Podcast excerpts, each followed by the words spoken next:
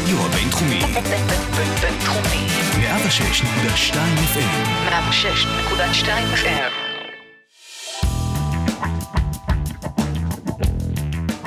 שלום רב אה, לכל המאזינים שלנו, ובוקר טוב רם, מה שלומך? בסדר גמור נדב, מה שלומך? מצוין, אחלה יום ככה לפתוח את השבוע פה, מתרגש לקראת הפרק שלנו היום, מקווה שיהיה מעניין. לגמרי, לגמרי, יהיה מאוד מעניין. איתנו אורח מאוד מיוחד שהולך להביא אותנו גם לאקדמיה, גם לתעשייה וגם לגופים הממשלתיים שתומכים במימון חדשנות כמו הרשות לחדשנות. אנחנו הולכים לדבר איתו על מגוון נושאים, ביניהם על due diligence ומה זה בכלל. אנחנו שומעים את המושג הזה כל כך הרבה. שלבי הסטארט-אפ והאתגרים הפיננסיים והמשפטיים השונים שהוא עומד בהם, על תעשיית ההון סיכון הישראלית ועל כל מה שנספיק. אז כן, הולך להיות סופר מעניין. וקדימה, ג'ינגל ונתחיל. הון סיכון, הון סיכון. מאחורי הקלעים של עולם ההשקעות בסטארט-אפים.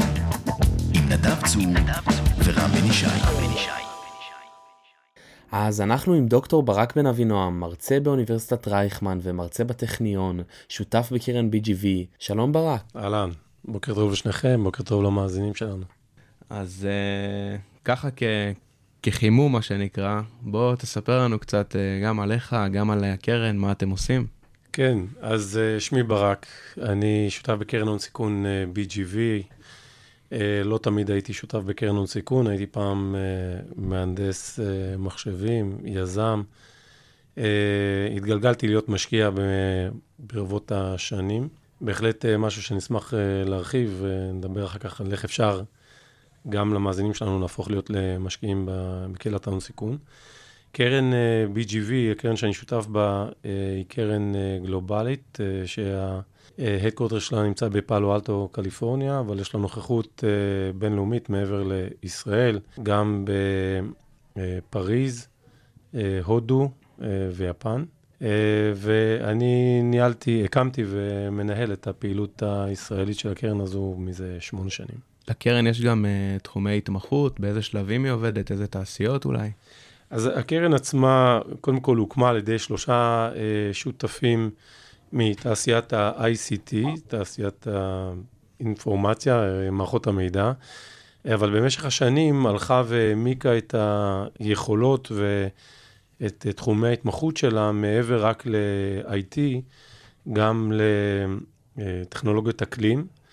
בעצם עד היום לא היינו ידועים כמשקיעי טכנולוגיות אקלים, עשינו מספר השקעות מתחת למסך הרדאר, ועכשיו אנחנו אה, עושים צעדים מאוד מאוד אקטיביים, גם בגיוס קרן אה, שהיא תהיה אה, לטכנולוגיות אקלים, אה, וגם כאן בישראל אנחנו עושים פעילויות אה, שונות כדי אה, לעודד אה, יזמות בתחום הזה. אפרופו הקמת הקרן שעכשיו ציינת, אתם מקימים קרן של טכנולוגיות אקלימיות ויש הרבה קרנות אימפקט שקמות בתעשייה. האם אתם עושים את זה for profit כחלק מזיהוי הזדמנות השקעה או שיש פה מטרה שאינה כלכלית? לא, לא, חד משמעית uh, for profit, גם שלוש החברות uh, האחרונות שהשקענו בהן בתחומים האלו, חברות שמייצרות כבר הכנסות משמעותיות אפילו.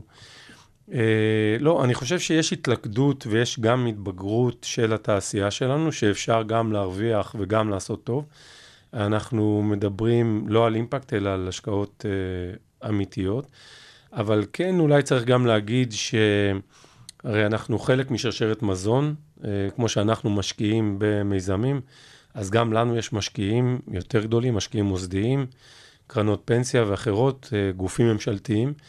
והגופים האלו אה, בהחלט אה, יותר ויותר מבקשים לראות איזה סוג השקעות אנחנו עושים, אנחנו וקרנות אחרות אה, עושות. אה, ואני לא יודע להגיד אם זה יותר ביצה או תרנגולת, אה, אבל אה, אנחנו החלטנו שאנחנו רוצים להיכנס יותר ויותר לתחום הזה. כבר כמה שנים שאנחנו בתחום, אה, הייתי קורא לזה בצורה יותר כללית ESG, תחומים של אה, השקעות בתחום האיכות סביבה, חברה ו... governance. אנחנו גם פעילים והקמנו פורום ואנחנו אה, פעילים אה, מרכזיים בפורום של ethical AI, זאת אומרת כל הנושא של אה, בינה מלאכותית והאחריות של מי שמפתח את זה על דברים שהבינה המלאכותית הזאת בסוף תדע לעשות, בין השאר, ולכן זה לא חדש לנו לגמרי. אבל זה בהחלט שונה מהשקעות אימפקט, מדובר פה לחלוטין בחברות שיעשו טוב לכדור הארץ, אבל אנחנו בוחנים אותן כמו שאנחנו בוחנים כל אחת מהחברות האחרות להשקעה. קרן מנוסה וותיקה מקימה קרן ממוקדת בתעשייה שהיא לא מכירה. אז קצת מעניין אותי התהליך, מה הביא אתכם לכך, ואיך מקימים קרן ייעודית לתחום חדש, שדה פקטו יש לכם פחות השקעות וידע בו. בהחלט אתה צודק, אנחנו באופן מסורתי השקענו עד היום אך ורק בתחומים שהתעסקנו איתם, הייתי אפילו אומר רובנו, התעסקנו בהם כאקזקיוטיב, לפני שהפכנו להיות יזמים, לפני שהפכנו להיות משקיעים. אה, ובהמשך כמשקיעים ישבנו בדירקטוריונים של חברות רלוונטיות. גם הקרן שאני מדבר עליה כרגע היא בשלבי הקמה, אחרי שאנחנו כבר אה, גם למדנו את התחום, גם עושים צעדים, כמו שאמרתי, אה, במשורה, זאת אומרת עשינו מספר השקעות בודדות בתחומים הרלוונטיים, וגם הולכים לעשות איזשהו צעד כאן במסגרת איזשהו קונסורציום של חברות שמתעסקות כולם בתחומי האקלים והאנרגיה. זאת אומרת, יש פה איזשהו אה, מהלך סדור אה, שאנחנו עובדים עליו, ושבסיכומו של דבר יניב גם קרן יהודית. אה, זה לא בטווח של חודשים, זה בטווח של אה, שנים, אה, אה, הייתי אומר שנה עד שנתיים, אבל בהחלט יש כאן עבודה סדורה, אה, למידה של התחומים, והובלה של uh, קבוצות uh, שעוסקות בתחום הזה, לא רק בארצות הברית, לא רק בישראל, אלא גם במקומות אחרים בעולם. אז באמת uh, נושא מאוד מעניין וגם מאוד מאוד חשוב לעתיד של כולנו. הטכנולוגיות האלה, כמו, כמו הרבה טכנולוגיות אחרות, משפרות את החיים של כולנו, והעתיד של כדור הארץ לדעתי חשוב ויקר ללב של כולנו. אבל זה מצד אחד, זה כובע אחד מקצועי שאתה מכהן בו. מצד שני, יש לך גם אה, כובע נוסף כחבר בוועדת השקעות של uh, הרשות לחדשנות, נכון? כן, ההגדרה היותר אה, מדויקת היא נציג ציבור בוועדת המחקר של הרשות לחדשנות, שזה בעצם, אני שותף לפורום רחב שבוחן את ההשקעות או את הבקשות למענקים של הרשות לחדשנות, וגם פה חשוב להגיד שהרשות לחדשנות עשתה... אה, צעדים אה, מרחיקי לכת להערכתי, או לעניות דעתי, בשנים האחרונות, בכך שכל מערך קליטת הבקשות, אה, בחינתן על ידי גורמים מקצועיים, מערך הבדיקה, וגם החברים שיושבים בוועדות, התמקצע מאוד ולא נופל ברמתו ובאיכותו ממה שאני רואה בקהילת ההון סיכון במגזר הפרטי. אז באמת אה, נמשיך קצת אה, על זה, כי לדעתי זה משהו שמאוד מאוד יכול אה, לעניין גם סטארט-אפיסטים וגם הרבה מאוד חבר'ה צעירים שניגשים להקים מיזם.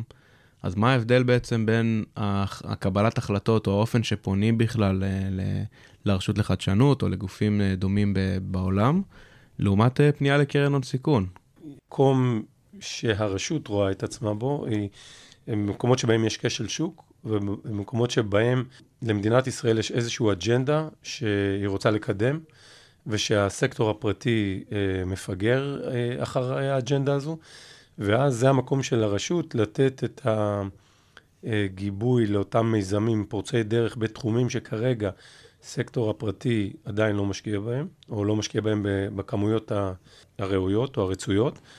אה, ואז יוצא שבעצם הרשות לוקחת את הסיכון הראשוני של המימון הראשוני עליה. באמצעות הכסף הזה החברות מסוגלות להוכיח התכנות של מוצרים או הטכנולוגיות רוצות, שהחברות רוצות לפתח, וזה מאוד מאוד עוזר לגייס כסף מהמגזר הפרטי.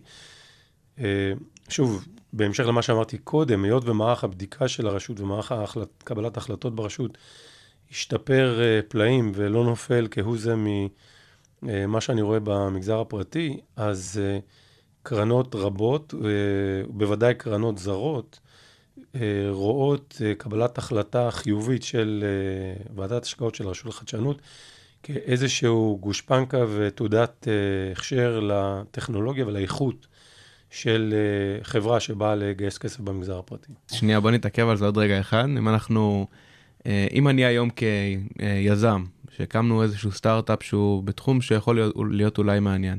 איך אני יודע האם כדאי לי בכלל לעשות את המאמץ ו- ולחקור ולפנות בכלל לרשות לחדשנות? אני חושב שקודם כל, אתר האינטרנט של הרשות לחדשנות הוא אתר מאוד מאוד מפורט שמתאר גם את המסלולים השונים אה, לקבלת אה, מימון, וגם את היתרונות חסרונות של כל אחד מהם, אה, וגם את התחומים שבהם הרשות, אה, אה, שאותם הרשות מעוניינת לעודד.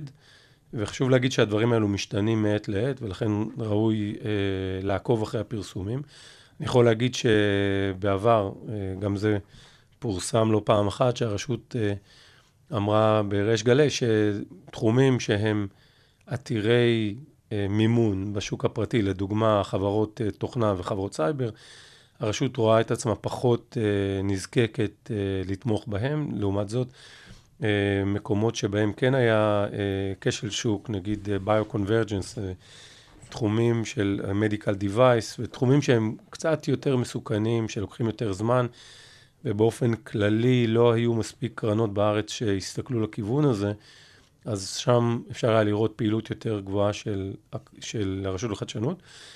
אה, זה בתחומים ורטיקליים. בתחומים אחרים, לדוגמה, הייתי אומר, פריפריה גיאוגרפית, או, או קבוצות שלא נמצאות בייצוג אה, הולם, אז גם שם אנחנו רואים שלרשות יש תוכניות ייעודיות שיודעות לעודד, או אה, בקשות למימון של חברות שמגיעות ממגזרים כאלו ואחרים, כפי שמפורסם באתר הרשות. והייתי פשוט ממליץ לכל אחד מהיזמים ששוקל את זה, שיסתכל. דרך אגב, זה לא רק הרשות לחדשנות של מדינת ישראל, הרשויות הרלוונטיות, גם באיחוד האירופאי, גם הן מקדמות אג'נדות של האיחוד האירופאי, ולדוגמה, היה מאוד מפורסם תוכנית ה Green Deal של האיחוד האירופאי, שרצה לעודד השקעות בתחומים של טכנולוגיות אקלים, אנרגיה, אנרגיה מתחדשת וכדומה. אז גם פה חברות שהתקשו לגייס כספים מהמגזר הפרטי, לפי דעתי, סיכויי ההצלחה שלהם בתוכניות האלו הם יותר אה, גבוהים. מעבר לסיכויי ההצלחה לגייס, מבחינת תנאי ההשקעה, האם נכון עדיין להגיד ש, שגם בשוק החם של היום, שמביא איתו תנאי השקעה מאוד נוחים לסטארט-אפים, האם תנאי ההשקעה של הרשות לחדשנות מטיבים יותר בתנאי ההשקעה של קרן הון סיכון? לא, אני חושב שצריך אה, קודם כל לעשות הבחנה אה, בין הרשות לחדשנות לבין האיחוד האירופאי, שגם נותן מענקים. אותם מענקים בעצם, זה פחות או יותר, כשמו כן הוא מתנה שלא צריך להחזיר, הרשות לחדשנות נותנת מימון שכן צריך להחזיר, בתנאים מאוד מאוד נוחים, הייתי אומר בתנאים אה, שאי אפשר למצוא כמותם בשוק הפרטי. אה, אם בעבר הייתה איזושהי אמירה או איזושהי אה, ביקורת על מימון של הרשות לחדשנות, זה היה חוסר השקיפות לגבי מה יקרה בעת אקזיט פוטנציאלי. אה, גם הסוגיה הזאת כבר מזמן טופלה, יש שקיפות מלאה, יש מחשבון ברור כמה כסף נצטרך להחזיר במידה שיהיה אקזיט. מה קורה אם ה-IP יישאר בישראל, מה קורה אם ה-IP לא, לא יישאר בישראל אחרי אקזיט.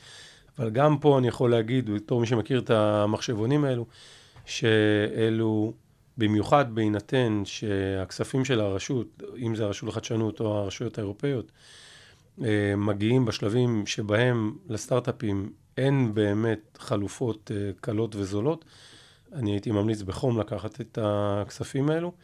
כפי שאמרתי, הם גם נותנים מעבר לכסף עצמו, גם נותנים סוג של אה, תעודת כשרות ותו תקן של איכות למי שעבר את מערך הבדיקה ואת uh, קבלת החלטות של uh, ועדת השקעות של הרשות, ששווה להסתכל על המיזם הזה.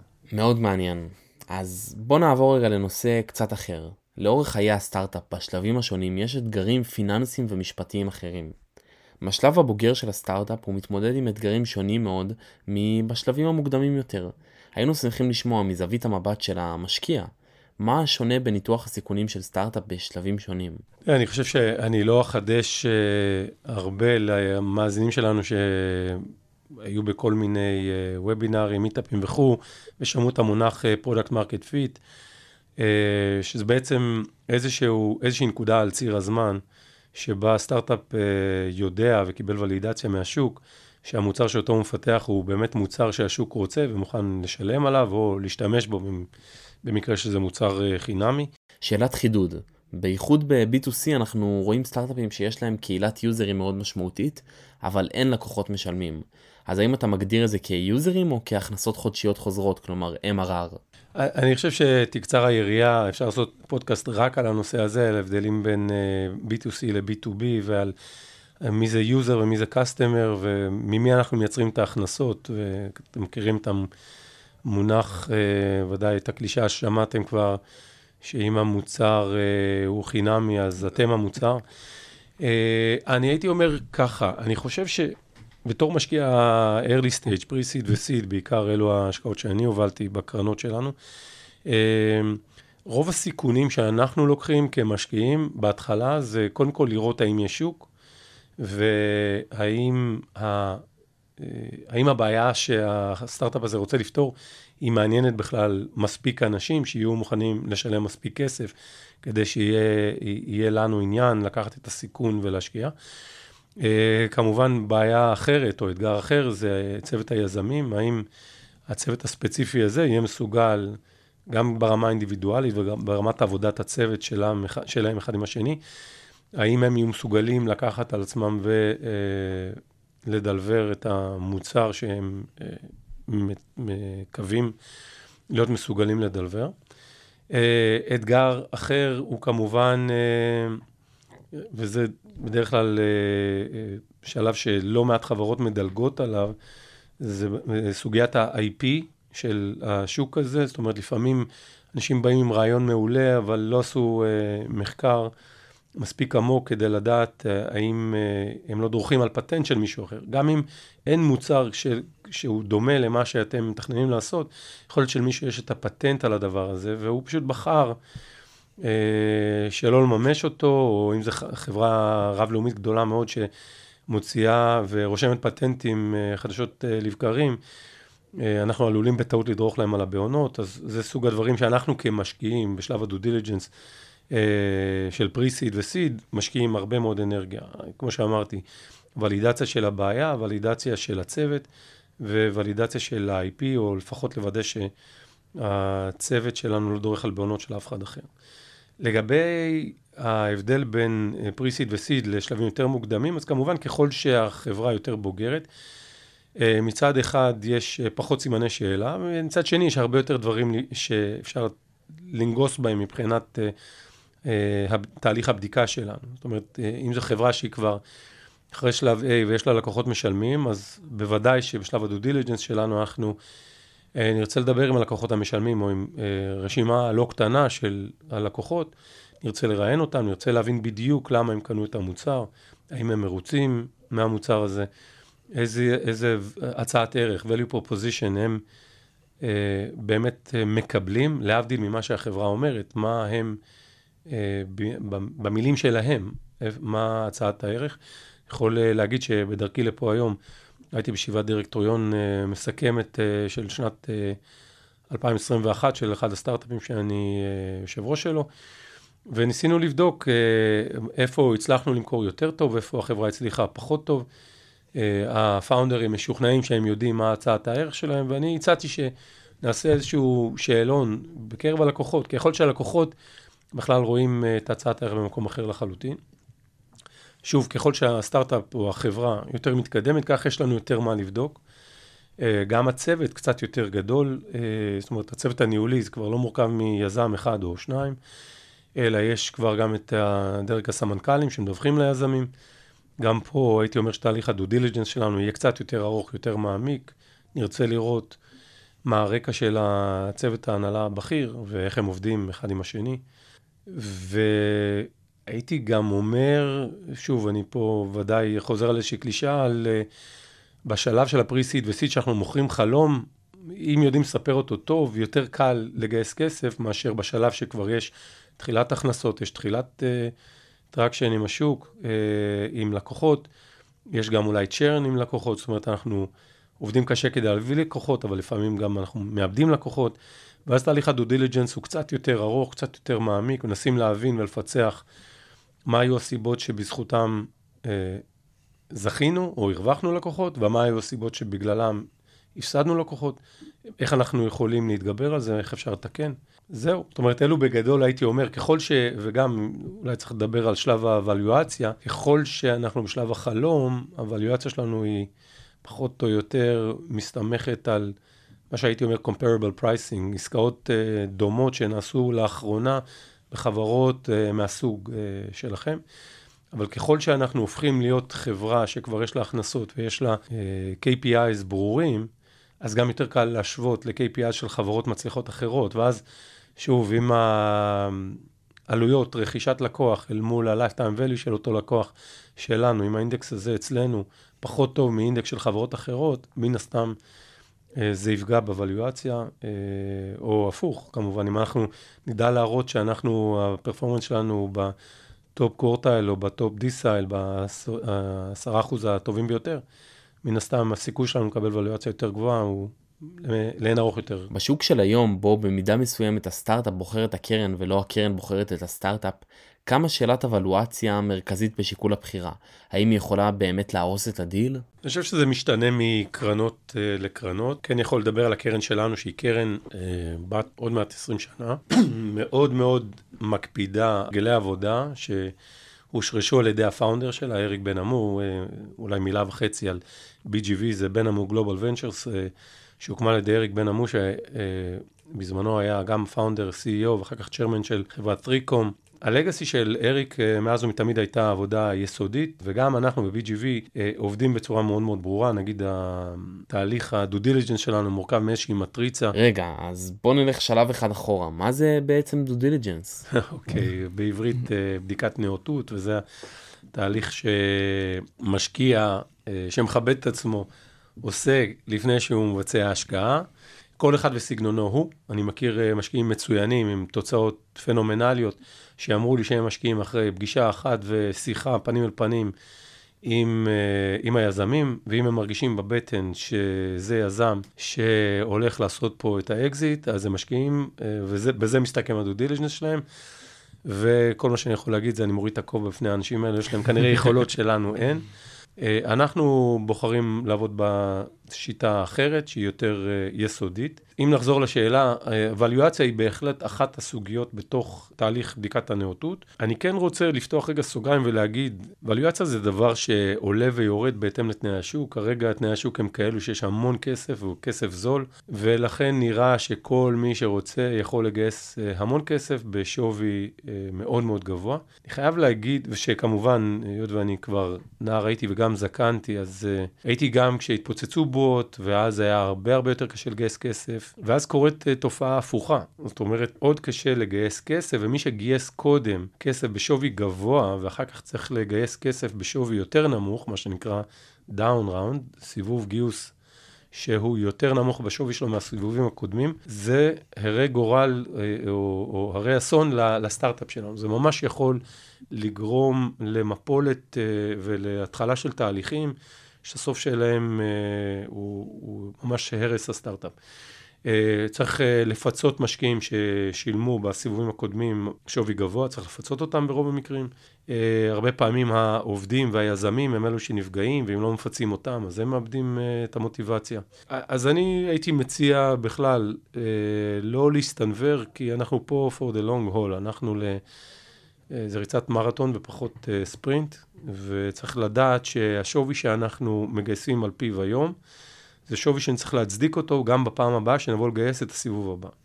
ואם אנחנו נסתנוור משווי גבוה מדי שנותנים לנו היום, ולא נהיה מסוגלים להצדיק את השווי הבא, מה שנקרא Next Value Creation Milestone, לצורך העניין לא נצליח לעמוד בתחזית המכירות שאנחנו נותנים, או לא נצליח לעבור את תהליך הרגולציה של ה-FDA, אם, אם זה משהו שהוא בנתיב הקריטי של הסטארט-אפ שלנו, זה עלול, כמו שאמרתי, להיות uh, הרי גורל, ואפילו לגרום לסגירה של הסטארט-אפ שלנו. לכן אני מציע לכולם להיות קצת יותר צנועים ולחשוב על זה כעל עוד שלב בתוך השלב המאוד מאוד ארוך של חיי החברה. אנחנו גם רואים שמשך הזמן לאקזיט הולך ומתארך. אנחנו רואים שאם בעבר חברות ישראליות בוודאי היו ששות uh, למכור או להימכר, אה, אה, בשווים יחסית נמוכים אחרי שנתיים, שלוש או ארבע. אנחנו רואים היום חברות שהן לא מסתכלות אה, או, או לא מכוונות לשום דבר פחות מחמש, שש ושבע שנים, ואפילו לא יודע מי מכם שהקשיב להודעה או קרא את ההודעה של סקויה מהשבוע האחרון או מהשבועות האחרונים, אז מדובר שם על העובדה שה-time to exit הולך ומתארך, וכתוצאה מזה גם יצטרך להיות שינוי במודל קרנות ההון סיכון, שבאופן מסורתי הן מתאגדות כשותפות לתקופה מאוד מאוד מוגבלת, קצרה יחסית, שבע עד עשר שנים, ועכשיו יהיה מקום וצורך כנראה להאריך את התקופה שלהם, כי אנחנו רואים שהאקזיטים המשמעותיים לא מגיעים כל כך מהר, ומשקיעים מעדיפים לחכות קצת יותר כדי לקבל את הערך אה, בשלבים יותר אה, מאוחרים, ולאו דווקא לגזור את הקופון בשלבים המוקדמים. אתה מציג פה נקודת מבט מעניינת. בדרך כלל תופסים את שלב הוולואציה כשלב שבו לקרן ולסטארט-אפ יש אינטרסים שונים בתכלית. ואתה בא ואומר, לא, גם בשלב הוולואציה, שנינו באותו צד, בגלל שאנחנו רוצים לקבוע אבלואציה שתבטיח צמיחה גם בסבבים הבאים. כן, אני חושב שצריך לזכור שאנחנו, המשקיעים והיזמים, בשלב של המשא ומתן אנחנו לא באותו צד של המתרס, אבל דקה אחרי זה אנחנו שנינו ביחד מאותו צד של השולחן, אולי עם כוכבית, בדרך כלל למשקיעים יש קצת יותר הגנות, אז uh, מי שייפגע, uh, סביר להניח, זה יהיו המשקיעים הקודמים ו... יזמים ועובדים, ולכן אני מציע שלעשות את הדברים האלו אה, בדיאלוג פתוח, ולא בצורה של רק מנסה למקסם את הכאן ועכשיו, אלא רואה את, ה, את הדרך הארוכה יותר שלפנינו. באמת, אה, אני חושב שחשוב להבין, זה, גם דיברנו על זה ברעיונות הקודמים שלנו, שבסוף זה שותפות, זה שותפות. ולנסות uh, להיכנס לשותפות עם מי שמציע לך הכי הרבה ולא עם מי שהכי נכון לך, זה הרבה פעמים לא טוב. אז uh, לצערי זמננו יחסית קצר והיינו שמחים עוד להתעמק המון. Uh, אז ניגש שנייה לשאלה החוזרת שלנו, איך אתה ממליץ לסטודנטים שמאזינים לנו ומעוניינים uh, להיכנס לתעשיית ההון סיכון, ללמוד קצת יותר, להתערות בסביבה, uh, באמת ללמוד על, הת, על התחום? ש... איזשהו ספר, איזשהו כתב שהוא, שהוא מעניין בעיניך? אני אגיד קודם כל לסטודנטים בינינו שמקשיבים, אז uh, זו שאלה שאני מקבל uh, הרבה ואני... שמח אה, גם לתת תשובה שבמקרה גם אפילו יישמתי אותה בעצמי. אה, אנחנו כקרן, ואני מכיר הרבה קרנות שפועלות אה, באותה צורה, הם מאוד פתוחים לאינטרנשיפס ולקו-אופס. אנחנו, BGV בישראל, בשיתוף פעולה עם, עם אוניברסיטת רייכמן, מקבלת סטודנטים שיעבדו איתנו כאינטרנים. בארצות הברית אנחנו עובדים עם קלוג. בדרך כלל, זה אין שום הבטחה, אבל בדרך כלל אחד מ... אה, בכל שנה אה, ממשיך איתנו גם אחרי שהוא סיים את הלימודים, הוא או היא. אני שמח אה, לבשר על שרה, עובדת שהיא גם בוגרת רייכמן, והייתה סטודנטית כאן באחד הקורסים שאני לימדתי. שהיא הצטרפה אלינו בתור intern, ואחר כך הפכה להיות associate בתום אה, לימודיה, והיום היא במסלול partnership אה, בקרן שלנו. אז אם יש המלצה, הייתי אומר, חברים, כשאתם בשלבים המוקדמים של הקריירה שלכם, תשקיעו בזה. אה, זו הדרך, לפי דעתי, הטובה ביותר להתברג בתעשייה. השני, הדרך השנייה להתברג בתעשייה שלנו, היא קורית בשלב הרבה הרבה הרבה יותר מאוחר. אה, וזה שלב שבו אחרי שהקמתם סטארט-אפ והשקיעו בכם, ואז המשקיעים מכירים אתכם ברמה האישית, ואז אולי כיזם מנוסה או יזמת מנוסה, תוכלו להתקבל לקרן, אבל אז זה גם קצת יותר מורכב מהרבה בחינות, ולכן מציע דווקא לסטודנטים להתחיל בתחילת הדרך אה, כ-entry level. ומה לגבי אלו שנמצאים בסטטוס שלי? אלו שנמצאים ב... תפקידי ג'וניור בקרנות הון סיכון ורוצים להישאר up to date ולהרחיב את הידע הקיים שלהם. יש איזה ספר, בלוג, כתב שאתה ממליץ לעקוב אחריו? כן, אז האמת ששאלה אה, ששואלים אותי גם כן הרבה, יש לי בסילבוסים של הקורסים שלי ביבלוגרפיה, שאני מנסה לעדכן אותם בכל סמסטר, ובכל זאת אני אגיד, ספר שכבר הודפס, כמעט בהגדרה הופך להיות אה, טיפה outdated. אני חושב שהפורמט הנכון ביותר לתעשייה שלנו, שהיא מתקדמת בקצב מטורף, זה להקשיב לפודקאסטים. כל הקרנות המובילות יש להם פודקאסט. Andreessen Horowitz ו Sequoia ומובילי דעת קהל אחרים מהסיליקון וואלי. באמת התמזל מזלי ואני המון שנים טס לוואלי ונמצא שם על אה, בסיס קבוע. אז אה, מובילי אה, דעת קהל משם. וגם התברכנו פה בארץ, אני חייב להגיד ולתת פה מילה אחת של פרגון לקולגות שלי בישראל. הייתי אומר שמחוץ לסיליקון וואלי, הריכוז שיש פה של אה, גם משקיעים אה, בקרנות, וגם משקיעים כ angel investors ו repeat entrepreneurs, הוא, הוא פשוט פנומנלי.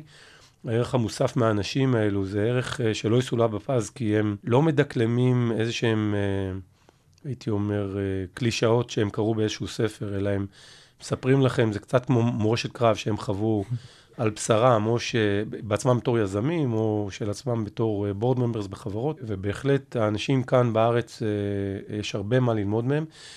הייתי אומר שכמה שיותר ללכת למיטאפים, כמה שיותר אה, עכשיו בעידן הזום, זה לא ממש מסובך להצטרף גם למיטאפים מסיליקון וואלי וממקומות אחרים בעולם. ופשוט כל הזמן ללמוד. אחת המטלות שאני נותן לסטודנטים בקורס אצלי זה לקרוא בוקר, צהריים, ערב את דה אה, מרקר, אה, אה, גלובס וכלכליסט. אלו כמובן לא בדיוק הוול סטריט ג'ורנל, אבל הם בדיליי של יום-יומיים יודעים לתת אנליזה לא רעה בכלל, וכמובן הפודקאסטים של, החב... של החבורה המכובדת הזאת הם בהחלט משהו שאני מקשיב לו וממליץ להקשיב לו. ועכשיו לשאלה החוזרת שלנו. מה אתה ברק יודע שהוא אמת, ומעטים מסכימים איתך על כך? אני לא יודע אם מעטים מסכימים איתי על כך, אבל אני אגיד שבתעשייה שלנו אין אמת אחת, אף פעם, אל תאמינו לאף אחד שאומר לכם שהוא יודע מה אתם באמת צריכים לעשות, גם אם זה בורד ממבר אה, שיושב אצלכם בדירקטוריון ואומר לכם בתור יזמים תעשו כך או אחרת, כי אני יודע, אין דבר כזה. ואני לא רוצה להגיד שמי שאומר את זה הוא לא אומר אמת, הוא כמובן מאמין בזה, אבל אני פשוט ראיתי כל כך הרבה אה, אנשים מוכשרים, מנוסים, שבמבחן המציאות גם טועים. לכן תקשיבו אה, להמון אנשים, אבל בסוף תאמינו לתחושת הבטן שלכם, תעבדו היטב עם צוות היזמים שלכם. אולי תנסו למצוא איזשהו מנטור, אה, לאו דווקא בורד ממבר, כאילו בורד ממבר הרבה פעמים, או לעיתים, מדבר מהפוזיציה, כן? הוא מייצג משקיעים, הוא צריך לוודא שהחברה תגיע להחזרים מסוימים. תנסו לאתר לעצמכם אולי, אה, אני יכול להגיד, בתקופה שאני הייתי יזם ומנכ"ל, והרגשתי בודד בצמרת, כי לא יכולתי להתייעץ עם כל דבר עם הבורד ממברים שלי, וגם לא עם כפיפים שלי בחברה. היו לי חברים, מנכ"לים ויזמים אחרים, אה, שאיתם הייתי אה, מתחבט בדילמות ובסוגיות כאלו שבהן אה, לא ידעתי, או הייתי צריך לשמוע עוד דעות. תמצאו לעצמכם את אותו יזם או co-founder אחר שאתם יכולים להתייעץ איתו, ותקשיבו לעצמכם, תקשיבו יותר לגאט פילינג שלכם. אני באמת רוצה להגיד מילה אחת טובה לדור היזמים שצומח כאן בארץ, הוא הרבה יותר טוב מהדור שהיה לפני, שהוא כשלעצמו היה יותר טוב מהדור שהיה לפני. אנחנו כל הזמן רואים אה, שהדור הולך ומשתבח. ולכן אל תקשיבו בהכרח למישהו שהוא 20 שנה בתעשייה, רק בגלל שהוא 20 שנה בתעשייה. לא תמיד כל העצות שלו הן נכונות, כולל העצה הזאת דרך אגב. תודה רבה, היה באמת ממש מעניין. חברים, תודה רבה לכם, אה, תודה לכל מי שמאזין לנו, ומקווה לראות אתכם אה, עושים פיץ' לקרן שלי או לקרן אחרת. בהצלחה. הון סיכון, מאחורי הקלעים של עולם ההשקעות בסטארט-אפים, נדב צור ורם בן ישי.